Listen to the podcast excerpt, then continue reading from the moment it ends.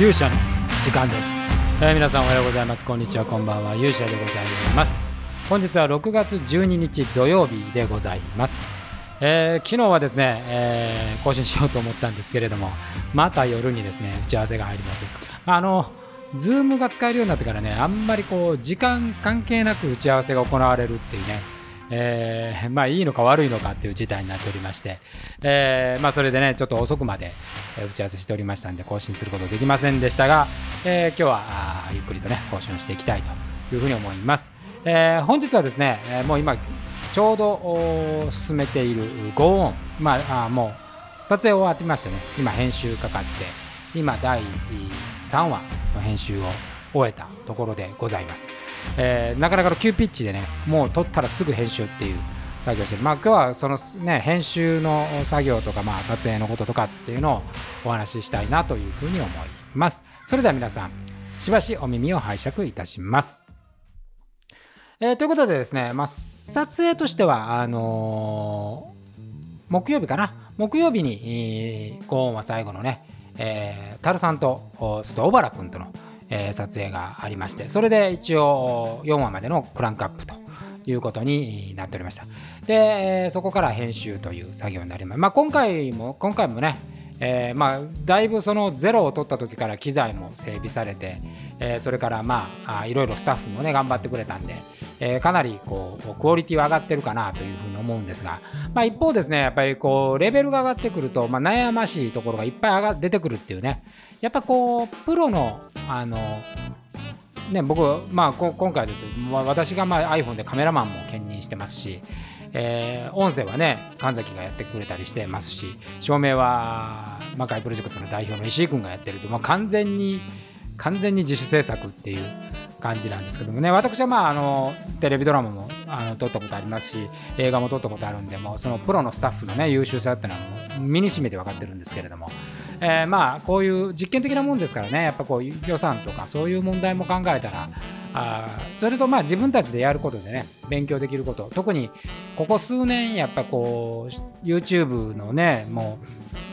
う目覚ましい躍進で、えー、YouTuber みたいな人がたくさん出てきて、えーまあ、それに伴ってやっぱりニーズが増えるとねあの撮影機材とか編集の機材とかっていうのは進化していくんで、まあ、我々がその、ね、私なんかが吉本時代にドラマ撮ってた時とか番組作ってた時とはもう比べ物にならないほど進化してますからそういう意味ではあそういうことにね慣れてチャレンジしていくっていうのもありだなというふうに思っております。で、えー、とこう今3話まで撮ってですねなんかすごい懐かしい感じがしておりましてというのはですね私がこう、まあ、ドラマっていうかね演出っていう仕事をしたのは、まあ、最初はその吉本興業辞めてねあの最初に撮ったドラマで監督に逃げられるっていう事件があってそれで自分で撮るっていうことが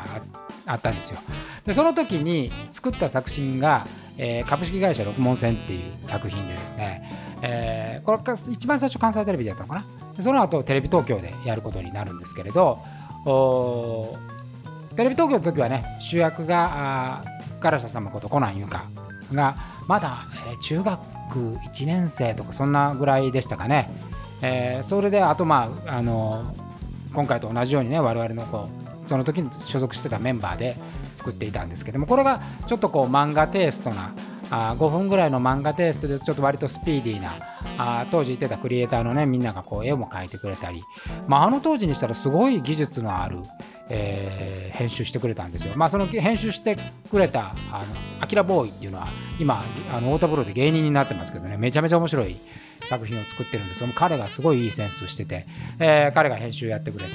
えー作って、まあ、テレビ東京で2クールぐらいやったんですかね5分ぐらいで、まあ、その時の作品のテイストによく似てるとちょっと懐かしいそのコメディタッチのものもありながらあまあだから私はまああの昔からやっぱり書いてたり好きな世界があんま変わってないなっていう感じですかね、えーその時代の作品を、まあ、本当に思い出す。だからなんかこう手応えがあるっていうね、えー感じに作品としてはなってきました。で多少細かいの世界もあのかぶしてるんで、えーそういう意味ではあなんか魔界のテイストもありつつその昔の私の原点みたいな作品にもなってると。というような形でございます。で3話やって4話やるとね、まあ、おそらく来週か再来週あたりから皆さんに週1でお見せすることになると思うんですけれどもかなりいい世界観が出てきたんで、まあ、これはこれでねなんか番外編と言いながらこれが一つの映像の主軸になっていくのではないかというようなまあ肩の力も抜けているし、えー、主役のやっぱり主役がねやっぱり明さん、タルさんそれからネクラーがねやっぱりあのものすごく魅力的だっていうところがすごく感じられる。まあ、一方舞台ではこう勢いで押せてたところがですねやっぱ映像はそうはいかないのでやっぱこう稚拙な部分でえー、プロのやっぱスタッフがいないので例えばね、えー、例えば音声とかってやっぱりプロのスタッフってやっぱすごいんですよでだからやっぱセリフを言ってもまあ、まあ、変な話あの少々下手でもですねこうマイクの技術でこう拾ってくれたりするんですけどいかんせんこのモバイル環境のその素人の我々がやるとですね、えー、下手だとですね、えー、フォローするどころかあプラスも作れないマイナスしか出てこないみたいなもう機材が貧弱な上にさらにマイナスになるみたいなところがあってここがねまあ一つの捉えどころででそれはよくわかるんで、まあ、それをこうやりつつまあ役者的な技術は修正しつつ我々もその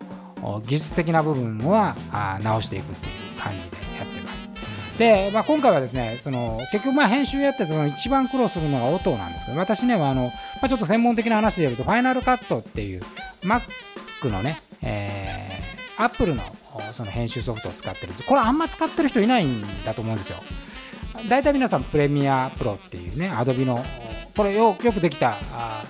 えー、仕組みシステムなんで、えー、これ使い慣れてる人が多くて私もねしばらくちょっとやってみようと思ったんですけどやっぱファイナルカットで慣れちゃっててねえー、あんまりこうあのスピードが作れないんで、まあ、結局ファイナルカットに戻ってるんですけど Adobe はいろいろその音のバリエーションっていうかこう静音技術っていうんですけどねそれが機能として備わってるんですがファイナルカットはあんまりそれがなくてですね例えばその後ろでこうエアコンの音とか、えー、まあなんか雑音とかっていうのをもやっぱ軽減したりあとこうエコーがかかってしまうねリバーブっていうこう残響音を消したりっていうそういう機能ないんですけれど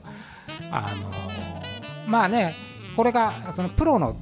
プロのとかテレビドラマとか映画とかだったらもう全部ピタッと止めて人も絶対音させないようにできるんですけど、まあ、我々はまあ場所を借りしたり、ねあのまあ、路上で撮ったりっていう感じなんでなかなか人を止めたりエアコンを止めたりみたいなことはできないです、まあ、今回はですねその喫茶店のシーンやってる時に隣でですね、えー、足場を組んでてそれがカンカンカンカンともうひっきりなしになってるっていうねもう地獄のような環境だったわけですよ。だからまあ最初こう編集するとその カンカンカンがずっとなってるっていう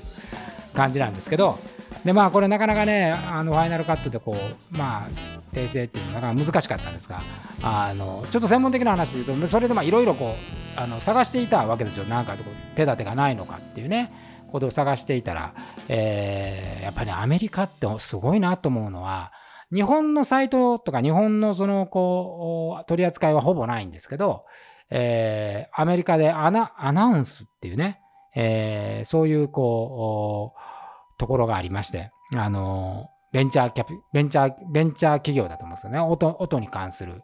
えー、そういうところがですね、えー、作ってるあのソフトがあるんですよ。でこれはリバーブを抑えたりそれから後ろのこう雑音を消したりっていうノイズを消したりっていうね、えー、あとサシスセソが破裂してたらそれを音を抑えるとかあバビブベボでこう音が破裂するのを抑えるとかねもういろんなものがあるんですけど、えー、それをそれがねサブスクなんですよね。サブスクで月700円ぐらいなんですよ。おこれサブスクでやってるってすごくないですか？なかなかねそういうこういう編集ソフトをサブスクでっていうのをしかもあのいわゆるプラグインっていうツールですからね。それをやるってことはほぼないと思うんですけどそれをそれをやっていましてですね。でそれを入れて、えー、調整すると。これがまあとんでもなく優秀でさすがにねむちゃくちゃでかいカンカンは消せなかったんですけども後ろで鳴ってるかすかなやつは全部消してくれて、えー、音のバランスも取ってくれてねこれは衝撃でございましたね。えー、この武器があったんで、まあ、だいぶ補正ができて。で今ちょうどあの音がひどかった。ゼロもねこれでちょっと音の補正を大きく変えて、えー、もう一回出し直してきちっとこう納得できる形にしようかななんていうふうに思っております。えー、てなことでですねあの今そういう編集を延々とやっているだからこの土日はもう編集シリーズで実はまあ週を明けると360度があって、えー、それが終わるとですねそのちょっとツイッターでも出しますけどその研修の動画っていうのがね、えー、大量に襲ってきますんでそれを撮ってまた編集してっていうまその間に私はあの怒涛のように研修もあるっていうね、えー、6月地獄スケジュールが始まるんで、えー、なるだけ今のうちにこうあの取りためておこうとそういうような感じでございます、えー、ぜひね皆さん期待していただければというふうに思いますし我々映像班もねやればやるほどこれ技術上がっていくと思うので、えー、皆さんにね喜んでいただける作品を作りたいというふうに思っております。てなことで本日の勇者の時間はこの辺りで。明日多分更新すると思いますが、えー、まああの明日と言わず次回をお楽しみにしてください。それでは皆さんまたお会いしましょう。さようなら。